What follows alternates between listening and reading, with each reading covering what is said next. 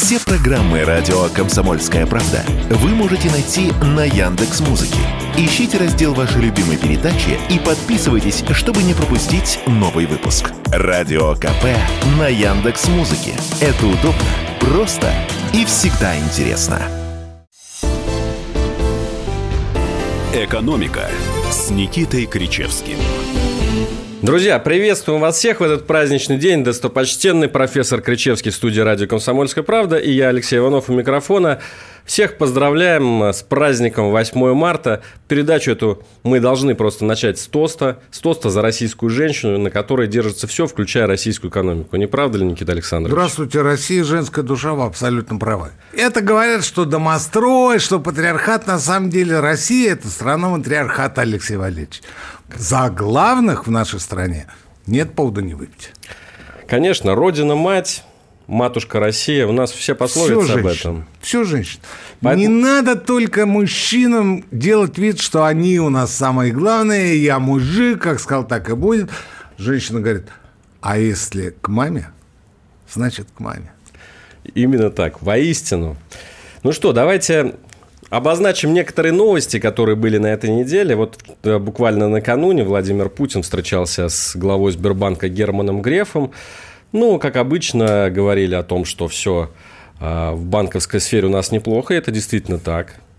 А вот э, одна цитата мне запомнилась из выступления нашего президента. «Не было бы счастья, да несчастье помогло». Все-таки это мощный шаг к дальнейшей суверенизации, к повышению нашего экономического и финансового суверенитета. Так Владимир Путин а, отреагировал на санкции Запада, которые уже больше года в формате адского режима существуют, но никакого ущерба экономике не пронесли. По крайней мере, другая новость дня сказала о том, а, нам говорила о том, что товарооборот России с Европой стал рекордным за 8 лет. Вот вам и санкции. В прошлом году. В прошлом году, в 2022 году. Как это понимать, Никита Александрович? Может быть, это санкции были Э, фейковые, фальшивые, может быть, они были направлены на то, чтобы укрепить Россию, действительно сделать ее суверенной страной. Может быть, это была некая кулуарная договоренность. Ну, сгоняйте на праздниках в Париж, Алексей Валерьевич, посмотрим. Так мне визу не дают. Так и самолеты не летают. Небо-то закрыто. Да и зачем нам Париж, когда есть Нижний Новгород, Саратов, Оренбург? Но мы там уже были. Хочется и в Париж летать. Ну, или что... в Рим. Или в Цюрих. Ну, какая разница? Ну, не время, мне кажется, сейчас для, для Рима и Парижа. Да и что там делать? Участвовать в Хорошо. протестах против пенсионной реформы Сходите, Макрона? Сходите, купите новый автомобиль. Не китайский. УАЗ. Не УАЗ ки... Патриот. Не китайский и не наш. Любую иномарку. Так. Мерседес, Ауди, БМВ, Volkswagen. Сходите купить. То есть вы хотите сказать, что санкции все-таки работают? Ну, конечно, если вы не можете этого сделать. Как же они не работают? А как Что, же как работают? суверенизация, повышение экономического и финансового суверенитета? Это процесс долгосрочный. За пять минут его не сделаешь, и суверенизацию за один год не достигнешь. Больше того, у нас до сих пор, как вы а, много раз меня слышали, у нас до, до сих пор бесчинствует, другого слова нет, аудиторы из Big 4, через которых уходит вся информация. Ну, практически вся информация о внутреннем положении не только банковской системы, но и, например, оборонных предприятий. Так они же импортозаместились. Они переобулись, это разные вещи. Сменили вывеску. Конечно. А, продолжают них, работать на западные спецслужбы. Как бы у них, как бы внутренние российские учредители теперь, но по факту те же, те же самые а, места, где они а, находятся, те же самые правила, та же самая отчетность с, с иностранными, а, в кавычках, материнскими компаниями. Все то же самое. Единственное, что, повторюсь, э, сменили учредителей, а, и теперь это российские фирмы, которые и то не сразу, даже на своих сайтах, стали писать, что они российские. Долгое время они были по-прежнему иностранные. А, еще вывески сменили. Вот на белорусской а, в одной из высоток было а, долгое время название одной из этих фирм. Ну вот с недавнего времени сняли. Они, может быть, просто поменяли латинские буквы на российские буквы? Нет, там вообще ничего не висит. А люди все те же самые, как были, так и остались. Потому что система очень сложная, многоступенчатая и эшелонированная. Там э, есть э, саморегулируемая организация аудиторов, э, которые обязаны подчиняться, но такие они продавили изменения в законодательство. И, э, соответственно, эта саморегулируемая организация имеет право запросить у своих аудиторов, членов саморегулируемой организации, а по-другому в нашей стране нельзя с некоторых пор. А, все остальные СРО ликвидировали. Вот, они имеют право запросить абсолютно любую информацию с аудиторских компаний, даже российских, а, которые проверяют э, компании, например, оборонного сектора. Да у нас Центробанк до сих пор проверяет иностранный аудитор. Ну, а что тут говорить, Алексей Андреевич? Вот вам суверенизация. Владимир Владимирович, это специально для вас. Хорошо. А где у нас еще есть бреши, через которые утекает э, деньги, информация, может быть, упущенная выгода? Некая. Ну, это, Алексей Валерьевич, это сложный вопрос, э, и он достаточно серьезный, чтобы а, в формате ток-шоу его обсудить. Ну, э, самый, самый такой бросающийся в глаза вариант – это вариант с э, криптовалютами. Через них, конечно, уходят огромные деньги. То есть в российском балансе ты пьешь покупку ценных бумаг, вот, дальше переводишь деньги на счет э, а, человека, который продает тебе криптовалюты, он тут же перегоняет в любую устраивающую тебя точку мира. К слову, я на этой неделе прочитал, что Центробанк до сих пор не опубликовал данные об оттоке капитала из страны за 2022 год, хотя, казалось бы, уже пришло время это сделать. А я не уверен, что она вообще у него есть, эта информация. Ну, потому что вот так вот на вскидку понятно, с учетом того, что вы говорите, какие санкции. А, мы отрезаны от SWIFT и от а, межбанковских переводов, минуя SWIFT, что в долларах, что в а, евро, что в швейцарских франках, все равно отрезано. отрезано. Но остается криптовалюта, она, конечно, цветет пышным цветом. Никита Александрович, ну что, давайте еще вот а, одну тему, которую мы уже затрагивали в предыдущих передачах, и не, раз, но она остается на слуху, это гигантский дефицит бюджета. Февраль, фев, вот э, буквально читаю свежую прессу, в феврале федеральный бюджет 2023 года вновь закрыт с дефицитом, а, но уже не в таком а, большом размере, как в январе. Если в первый месяц года доходы отстали от расходов на 1,76 триллиона рублей, то второй на 820 миллионов рублей, миллиардов рублей. Ага. То есть в итоге 2,5 и даже чуть больше триллиона рублей – это дефицит за первые два месяца года. Так. 88% от плана на весь год. Вы продолжаете утверждать, что ничего страшного в этом нет, что мы не движемся к финансовой фискальной катастрофе? Слушайте, это я не вам. Это я нашим слушателям и зрителям, которые в праздничный день решили включить YouTube. А вчера утром, вчера утром, то есть во вторник, а, я практически репостнул, ну, со своими небольшими вставками репостнул пост э, вменяемого, адекватного финансового аналитика Виктора Тунева, а, где он на пальцах буквально объяснил, что никакого дефицита бюджета нет. На пальцах это значит цифрами до запятой. Чтобы, а, ну, это для гурманов, для тех, кто учится, работает, например, в финансовом университете или еще где-то. Там данные из публичной отчетности. Так вот, чтобы не загоняться а, деталями, я не буду сейчас о них говорить, и не простите. А, когда мы говорим о техническом дефиците бюджета, то есть о бюджетной росписи, которая идет Минфин, мы, естественно, не учитываем средства в казначействе. В казначействе. Я не говорю о госучреждениях, я не говорю о госкомпаниях, я об этом ни о чем не говорю, я говорю о том, что мы просто не учитываем средства в казначействе. А их там с лихвой хватает и на текущие потребности, и на перспективные. А, кроме того, за январь-февраль было профинансировано 35% госзакупок. 35%. В обычные времена это было порядка 11-12%. В этот раз 35%. Ну, а, вы понимаете, о чем речь? Та же вот а, банальная стройка, например, там где-то на севере.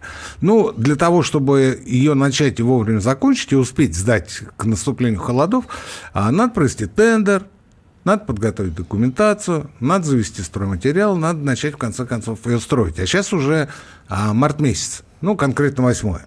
То есть вот еще неделя-другая, и уже нужно приступать. Так вот, раньше бюджетные деньги перечислялись ну, все знают в конце года. Как правило, в декабре они повисали и возвращались обратно в бюджет, как неизрасходованные. А сейчас вот за первые два месяца перечислили 35%, естественно, возник дефицит. Но деньги-то в казначействе. То есть дефицит у Минфина, а у казначейства-то все хорошо. И еще один момент. Я постоянно спрашиваю у наших оппозиционеров – Назовите мне хоть одну статью расходов бюджета, где было недофинансирование. Это никому не интересно. Тут же главное прорать, прокукарекать. Помните, в 90-е годы был такой секвестр бюджета. В этом году не будет? Ну, кто же знает. Поживем увидим. Это будет, я думаю, что нет, но нужно будет смотреть, э, будет ли перспектива во второй половине года, конкретно даже в четвертом квартале. Друзья, я напоминаю, у нас профессор Никита Гречевский в студии радио «Комсомольская правда». Мы сегодня поздравляем женщин, говорим об экономике. В общем, как обычно, наша передача, ваша любимая передача об экономике. Сейчас небольшая пауза на рекламу, новости, и мы скоро вернемся в эфир. Они видят, что происходит, знают, как на это реагировать и готовы рассказать вам, что будет. Начинайте день в правильной компании. С понедельника по пятницу в 8 утра по московскому времени слушайте программу Игоря Виттеля и Ивана Панкина «Что будет?» Честный взгляд на происходящее вокруг.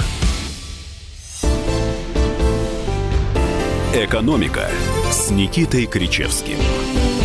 Друзья, возвращаемся в эфир. С вами профессор Никита Крычевский и редактор Алексей Иванов. Продолжаем говорить об экономике в этот праздничный день и не устаем поздравлять наших российских женщин, на которых держится все. А вы помните наш слоган? Здесь говорят правду, а не то, что вы хотите услышать. Да, это наш э, слоган, который придумал личный профессор и очень этим гордится. А кстати. почему? А потому что а, это программа для думающих людей. Потому что, как правило, социум имеет уже свою точку зрения, ее не перешибешь. А для тех, кто сомневается, это как раз милости просим. Вот, кстати, знаете, раз уж мы для, для думающих людей, э, самая важная, самая обсуждаемая новость экономической этой недели какая? Ну, по крайней мере, по разговорам вот в коридорах, Чё? в кулуарах. Это блогеры Черка... Чекалины, Чекалины, которые не доплатили налоговое государству. Вы только представьте себе на 300 миллионов рублей. А заработки этих людей составляют э, вот там 3 миллиардов рублей в год. Я такие суммы слышал, они только дом строят себе за 1 миллиард рублей. Вот просто Ох. это к тому, да, а где сейчас деньги. Где Но ну, сейчас крутятся деньги. И может быть, мы не тем занимаемся, или вот все, все люди, которые нас сейчас слушают, тоже, наверное, задаются таким вопросом, а тем ли мы занимаемся? Если... То есть вы считаете, что счастье в деньгах? Я, и я... в их количестве тоже? Тут вы меня пытаетесь поймать на слове. Нет, конечно же, не в деньгах, но все-таки, как говорил Иосиф Виссарионович, завидовать будем. Хотя вот сейчас но он уже, говорил наверное, по другому поводу, по поводу а, женщин, которых мы сегодня поздравляем. Так, это, на секундочку. Это да, это да. Ну, что вы думаете по поводу таких заработков блогеров? Нормально? Ничего, ничего нормально? Не ничего не думаю. Вы, вы меня провоцируете на то, чтобы э, я коснулся э, темы э, сверхдоходов, которые получали э, от московской мэрии отдельные статусные оппозиционеры. Не оппозиционеры, а наоборот пропагандисты. А, ну, те, кому надо, те поймут, о чем я говорю, о каком ролике, о каком расследовании. А те, кто не в курсе, так и не надо. Хорошо? Спокойнее жить будете. Вот там-то доходы от московской мэрии. Мам, дорогая.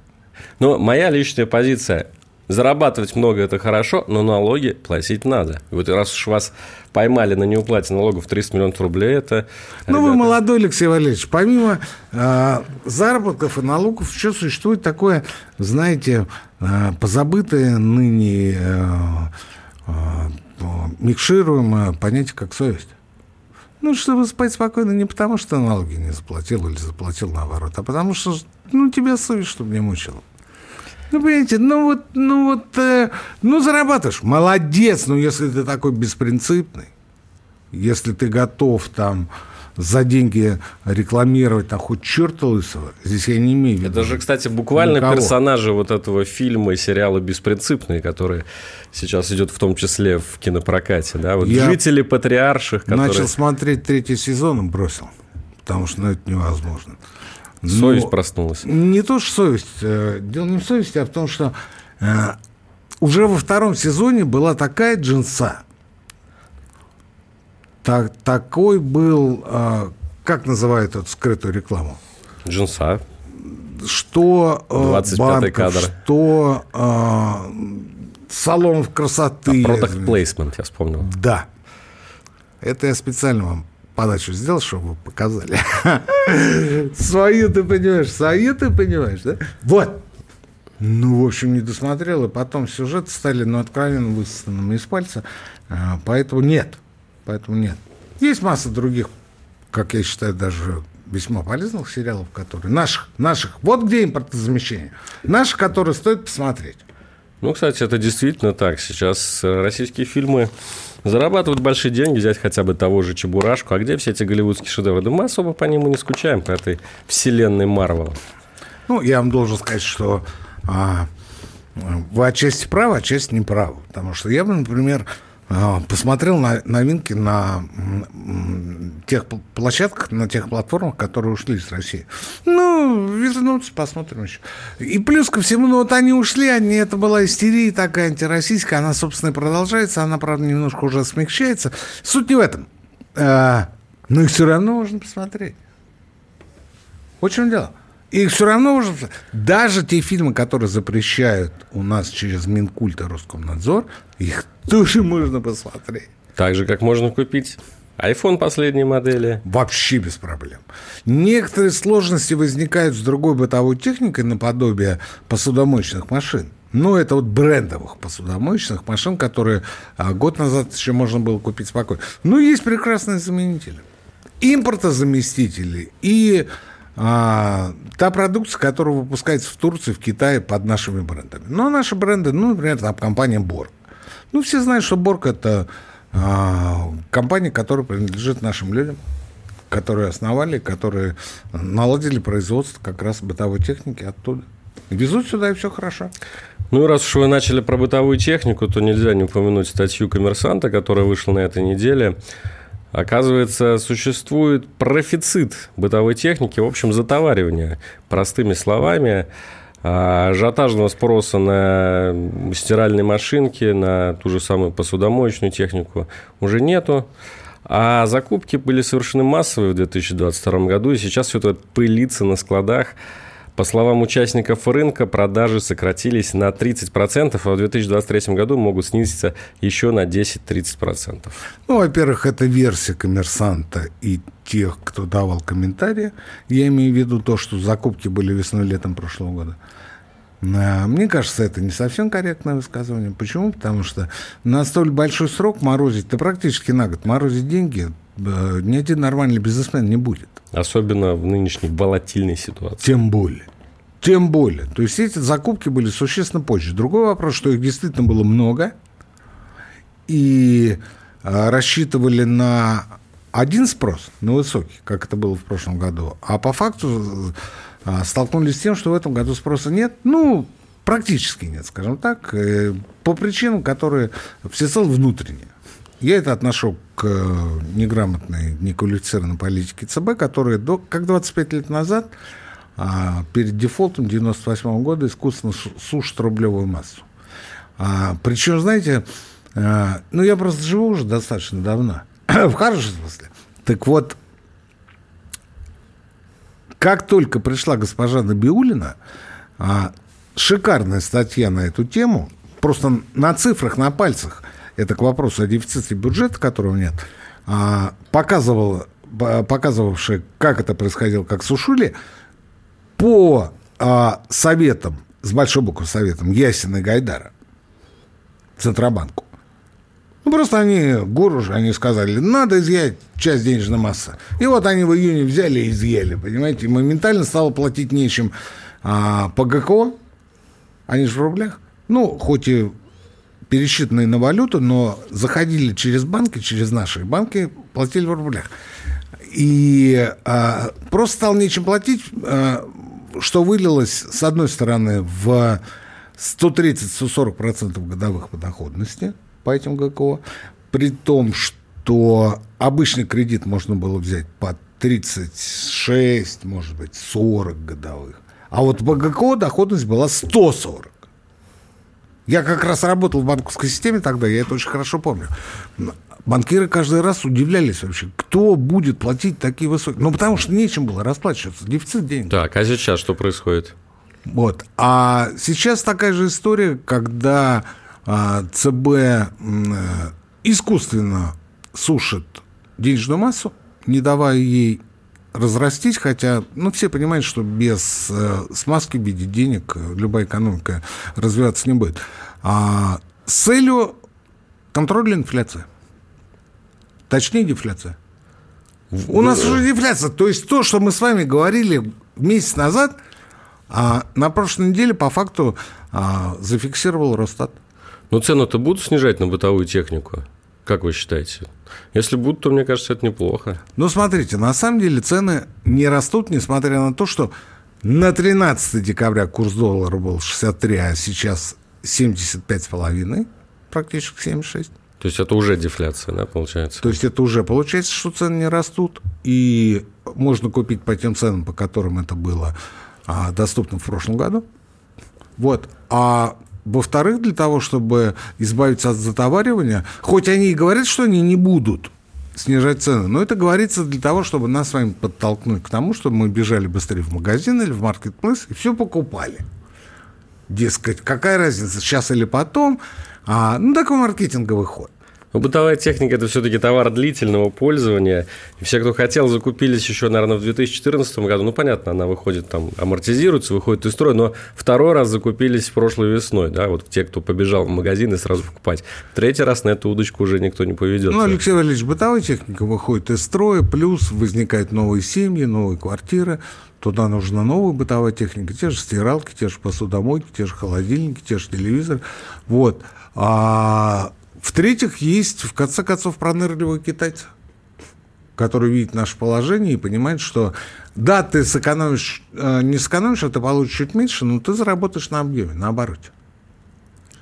Поэтому чем больше будет продаж той же китайской или турецкой техники, которая, естественно, там по большей части по э, лицензии, да, вот, тем больше ты получишь в итоге.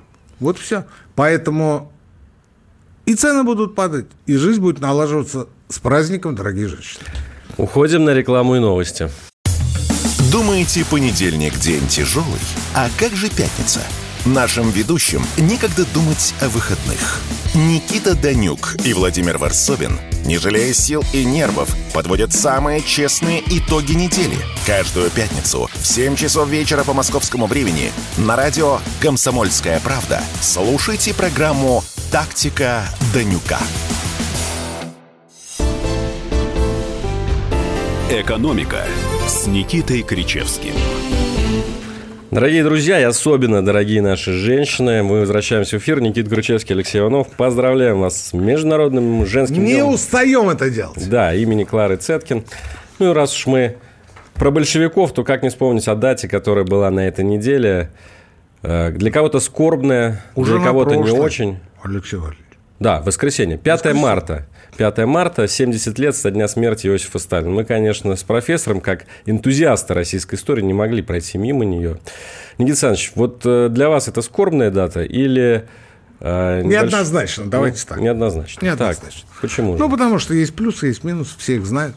Лишний ну, раз, лишний раз вставать на чуть позицию нет никакого резона. Были и страшные, кошмарные а, страницы сталинских вех летописей. Были хорошие. Но вот, Была э, война. Есть, нет, ну, война, репрессия – это политика. А мы все-таки экономисты с вами. Мы так, по крайней мере, себя позиционируем. Вот с точки зрения экономики, сталинский период э, развития нашей страны – это был прорыв? Безусловно. Я где-то читал, что темпы роста, которые демонстрировала Россия при Сталине, э, и та длительность роста не была никем побита вот до нынешнего Китая. Нет таких цифр. Это вам наврали. Столько вранья в последнее время, столько непроверенных фактов, какие-то э, сумасбродные аргументы, вы даже себе представить не можете. Я немножко в курсе, в ленте всех... Вы про Китай или про Сталина сейчас? Про Сталина, конечно. Ну, были темпы, слушайте, были темпы даже войну. 14% в год, между прочим. 14, Алексей Валерьевич. Но а, системная статистика начала а, выходить только с 56 года. То есть до этого мы ориентировались на те отдельные показатели, которые вбрасывали в э, пропагандистскую прессу, а другой тогда не было. Но ну, там же был тогда госплан Вознесенского, знаменитый советский экономист. Да, который погиб, тоже все знают по какой причине, если не знают, его обвинили в сепаратизме. Только за то, что он намеревался со своими товарищами, намеревался в ленинградском сепаратизме. Да-да-да, устроить э, выставку достижений э, Российской Федерации в составе Советского Союза. Да, ярмарка. Знаменитая ленинградская ярмарка, да. Да-да-да. И вот за это, э, не имея ничего плохого, э, он был обвинен в сепаратизме и расстрелян. Так. Да, так все было. Ну, мы с вами не знаем, как все было. Я, собственно, о другом хотел поговорить. Я хотел поговорить о том, что в а, современных условиях по непонятным мне причинам, а, а возможно, по понятным, замалчивается фигура господина Хрущева или товарища Хрущева, который, собственно, все сталинские достижения похоронил.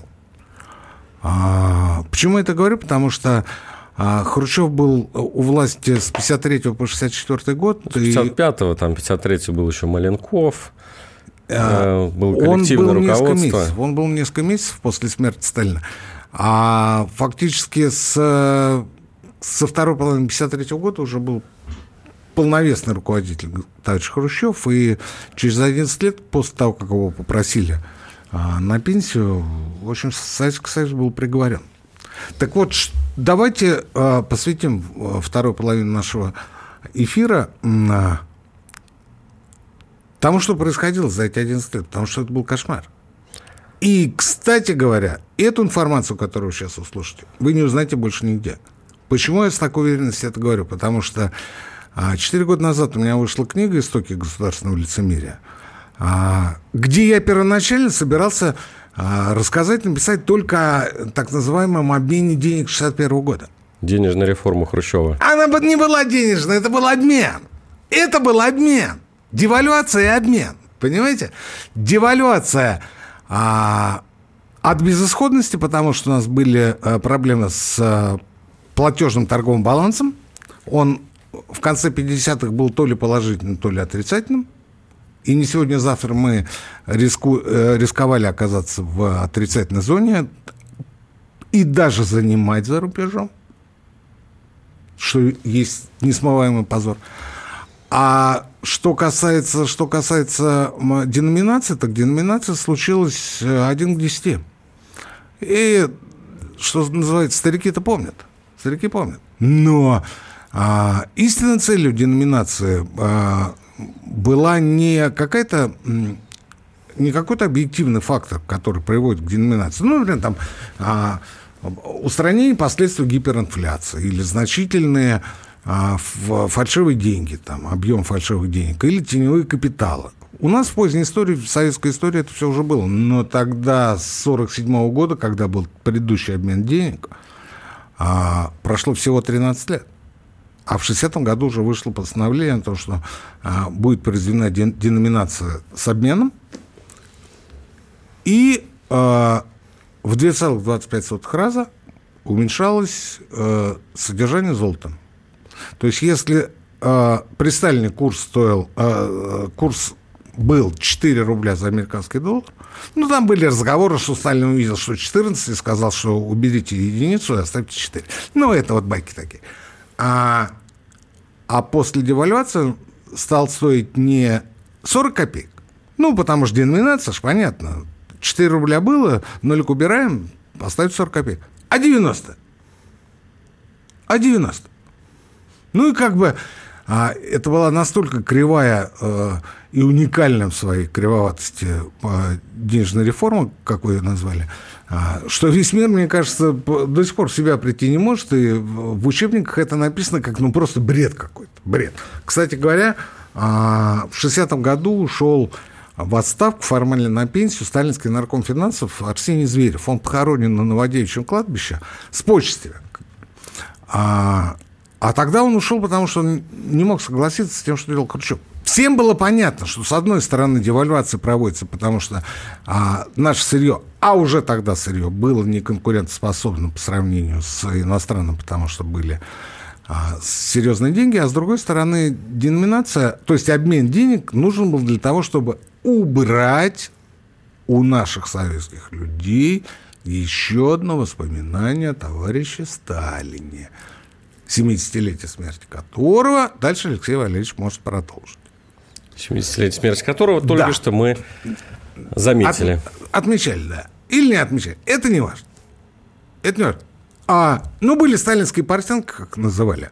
Большие, большие деньги, и все было нормально. Зачем нужно было убирать нолик, когда только что была проведена реформа, и все было в порядке с, денежным обращением, а, никто не понял, кроме одного объяснения. Нужно было убрать деньги, напоминающие остальные, из рук людей. Это было сделано. В вашей Но... книге «Истоки государственного лицемерия» вы в этом видите именно лицемерие? Ну, а для чего это нужно было делать? Лицемерие – это э, зло, прикрываемое добродетелем. Якобы были какие-то объективные причины. Ну, слушайте, вот я опять же спрашиваю людей, ну, посвященных, да, а назовите хоть одну причину. Никто не называет. Нет, ну, потому что их не было. Ты не помнишь. Так вот, в 1953 году, в сентябре, э, состоялся пленум ЦК КПСС по поводу аграрной повестки. А, это была настоящая аграрная реформа, потому что было предусмотрено несколько поистине революционных а, шагов в сфере сельского хозяйства, и разрабатывал ее Георгий Маленков. А докладчиком был Никита Хрущев, потому что а, он отвечал в Политбюро за сельское хозяйство. Секретарь по сельскому хозяйству, да, Никита Хрущев. Он, он собственно, и при Сталине и Маленков, и Хрущев, они были такие ну, сельскохозяйственные на Маленкове была водородная бомба, на Маленкове была а, атомная промышленность. На Маленкове было много чего. Э, э, почему я говорю об этом? А, потому что а, по разным сведениям, а, в 1953 году а, прежний ответственный за это Берия был очень тяжело болен. Его дни были сочтены и болел лучевой болезнью. Это были как раз последствия вот э, первых испытаний атомной бомбы и вообще а, всего ядерного проекта. То есть даже если бы его не убили тогда, он бы все равно так или иначе бы скончался от лучевой болезни. Ну, это, опять же, не афишируемый факт, но у нас много таких фактов. Так вот, а, слушайте, какие были приняты решения? Государство при закупках стало платить больше, недоимки аннулировались. А, Возраставшая выручка колхозов, совхозов позволяла погасить долги перед государственными машино-тракторными станциями. Излишки передавались в собственность колхозов и совхозов и могли распределяться как угодно, хоть в натуре, хоть в деньгах. Наконец, была объявлена мирная мобилизация 30 тысяч партийных работников низового среднего звена для работы на селе председателем колхозов, совхозов и прочее. То есть то, что 25 годами позже начал воплощать. Кто? Китай. Перерыв. Я уже думал, может быть, Горбачев, я так Именно с этого начались китайские реформы в конце 1978 года в провинции Сычуань. Вот именно с тех пунктов, которые 25 годами ранее разработал Георгий Маленков. Друзья, мы продолжим э, копаться в российской истории, которая никогда не теряет своей актуальности после небольшой паузы на то, чтобы послушать новости и рекламу. Александр Коц. Один из лучших военных корреспондентов не только в России, но и во всем мире. Он работал репортером во многих горячих точках. Чечня, Южная Осетия, Косово, Афганистан, Ливия, Сирия, Египет, Ирак, Украина. Каждый четверг в 7 часов вечера по московскому времени слушай на радио «Комсомольская правда» программу «КОЦ. Аналитика с именем». «Экономика» с Никитой Кричевским. Никита Кричевский, Алексей Иванов в эфире. Давайте продолжим про Никиту Хрущева и его похороны Советского Союза. Экономики. Вот тезка Хрущева, Никита Кричевский, а, нарыл очень много статистической информации по тем временам. Но она в этой книге есть. Это к чему говорится? К тому, что до 1958 года, благодаря тем решениям, которые были приняты в 1953 году, дело в сельском хозяйстве шло, на лад. Более-менее это видно по всей статистике. Но буквально в начале 1954 года товарищ Хрущев объявил об освоении целинных и залежных земель. Это был первый звоночек. Почему? Первый гвоздик в крышку гроба. Ну, пока аграрного. А почему я так говорю? Потому что а, до 20, а то и больше процентов а, бюджетных средств на развитие сельского хозяйства стало направляться всецело на целину. А целина это и Казахстан, и Оренбург, и Дальний Восток, и некоторые регионы Сибири. Это очень большие регионы. 20%. Чем он обескровил центральную часть России. Потому что колхозы только-только начали поднимать голову, и вдруг их практически перестали финансировать. Ну, финансировали на каких-то небольших объемах. При этом то решение 1953 года о том, что кратно повышаются закупочные цены, оставалось в силе. Но Хрущев сказал, что это политический проект, и пошел по нему дальше. А, забыв о том, что вслед за энтузиастами должны идти те, кто отвечает за инфраструктуру. Транспортную, а, сельскохозяйственную, а, машино-тракторные станции, да хоть ту же бытовую. Неудивительно, что до 30%, даже больше собранного урожая просто пропадал. Ну, потому что ничего не было построено. А э, обратная миграция тех энтузиастов, которые уехали на Целино, составляла больше 50% в год. То есть приехал, насладился, уезжал обратно. Опять же, где-то до 60-го года все шло хорошо, но потом начались пыльные бури, потом начался спад урожайности, и в итоге оказалось, что это э, не целина, а пшик. Хотя пропаганда говорила другое. В 1956 году господин Хрущев, товарищ Хрущев, сказал о том, что личное хозяйство колхозникам, городским жителям не нужны.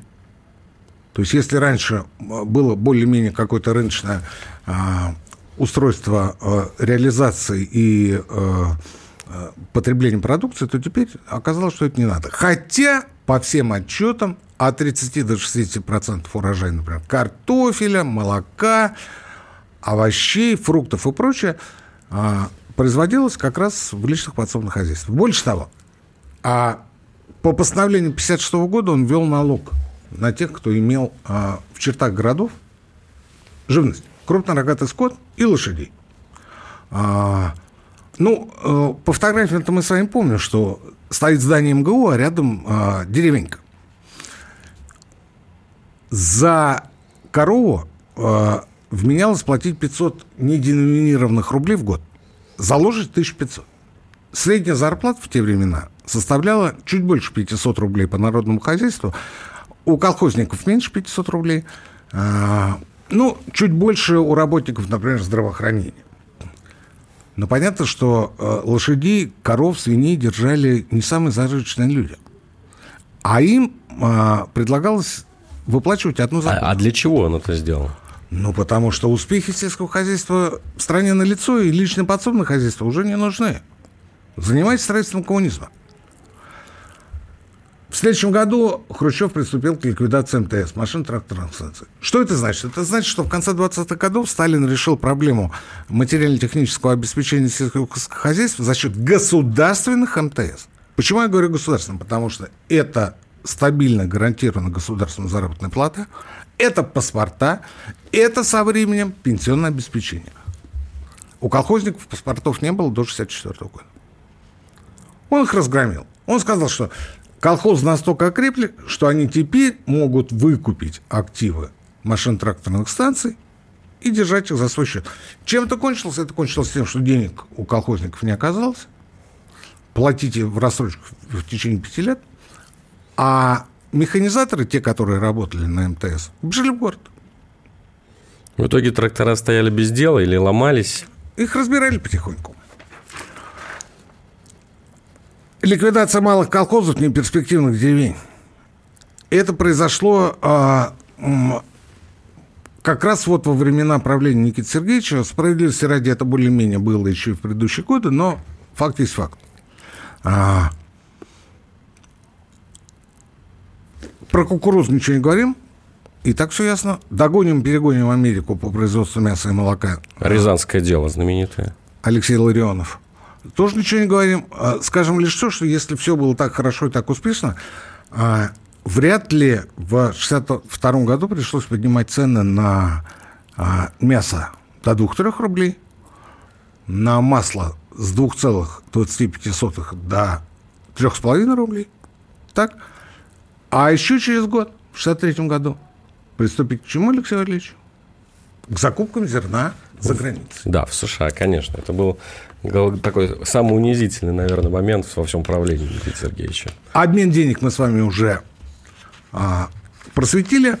А, главное положительное качество – это а, следствие, это то, что экспорт нефти стал более-менее выгоден, потому что а, себестоимость добычи барреля нефти на наши деньги, а, ну, баррель на наши деньги, я имею в виду, а, при раннем Хрущеве до а, обмен денег была 10 рублей. Нефть до начала 70-х была стабильно на уровне 2 долларов за баррель. То есть по Сталину это было 8 рублей. А торговали нефтью на Запад, потому что это была СКВ. Хотя торговали себе в убыток. Как только Хрущев провел девальвацию и рубль, э, доллар стал, стал стоить не 4 рубля, а 90 копеек, это стало выгодно. Но, опять же, это был больше навар, то есть СКВ. Да и объемы были такие, что пришлось демпинговать. То есть выгонять голландцев, британцев, всех прочих с европейских рынков. Ну, так было до 1973 года, пока на Ближний Восток не объявил эмбарго. Тогда цена на нефть, конечно, взлетела с 3 долларов а в 1973 году до 11 уже в 1974. А в 80-м на пике она стоила, она стоила, сейчас я посмотрю, 35 или 36, 37, 37, 37 долларов за баррель. По нашим деньгам это практически 100. Ну, 97 долларов за баррель. По деньгам, точнее, 2008 года. Это был пик. Пик не только того эмбарго, но и а, всего 20-го столетия. В общем, именно Хрущев подсадил Россию на нефтяную глубь. Да. Ну, вот я вам на пальцах показываю, объясняю это все. А при этом, смотрите, 70% экспорта нефти и нефтепродуктов был куда? В капиталистические страны. Социалистические. А, социалистические. Социалистические. А в 80-м году 80% валютной выручки, 80% поступало от продажи нефти и газа. 80. От машин оборудования 2. А остальное было за счет нефтянки и газа. А за счет чего мы жили раньше, вот до того, как продавали нефть? Ведь мы уже не вывозили зерно в таком количестве, мы его даже стали закупать, да, вот в Америке. Мы все золото из страны вывезли. Вы в... еще а, скажите мне, а как же Гагарин? А как же жилищное строительство? Жилищное строительство появилось как вынужденная мера в ответ на массовое переселение в города. Именно с деревень, потому что а, когда Хрущев пришел к власти, а, сельское население было 58%, городское 42%. Россия была аграрная страна. О чем говорить? Буквально за 10 лет, даже меньше, ситуация в корне изменилась. К началу 60-х мы уже сравнялись. Где-то было а, серединка на половинку, городское сельское население. Поскольку приток был сумасшедший, ну, например, в Москве за хрущевские годы население выросло а, а, в два с половиной раза больше, чем средний прирост населения по стране, по Советскому Союзу. Представляете? На 14%, на 14% э, за хрущевские годы увеличилось количество населения в стране, на 36% выросло население Москвы. В Питере, кстати говоря, 13. В целом по стране 14, а в Питере 13. То есть основная часть людей хлынула в Москву. В Москву. Куда их девать? Вот отсюда и появилась идея Э, Корбюзье о строительстве вот этих клетушек, хрущев, хрущевок, называйте как угодно, а, с кухни 5-6 метров, с одной-двумя комнатами, ну и так далее. При этом оставались полисадники, оставались заваленки, лавочки. Ну, потому что это сельский уклад. Кстати говоря, за что вынужденно, можно сказать, Хрущеву спасибо, вынужден, так это за то, что он а, разрешил, опять же, от, от безысходности а, не дачное строительство, это не совсем правильно, а садово-огородническое хозяйство. То есть люди вернулись к истокам, и никто до сих пор не может посчитать, сколько же производили картофеля, овощей, фруктов на тех самых шести сотках. Никто, потому что это не поддается никакому учету. Если говорят о том, что а, в личных подсобных хозяйствах было произведено столько-то, это имелись в виду колхозники. А вот сколько горожане на себе таскали, об этом не знает никто. Друзья, если вы хотите узнать больше, читайте книгу Никиты Крычевского «Истоки государственного лицемерия». Я бы так сказал, слушайте нашу программу и будете знать существенно больше. Да, это была лекция по экономической истории от профессора Никиты Крычевского. На этом у нас на сегодня все. Мы еще раз поздравляем всех милых дам с праздником. Поздравляем всех нас за то, что вы у нас есть. И прощаемся с вами до следующей недели. Всего вам С праздником, доброго. дорогие наши дамы. Экономика.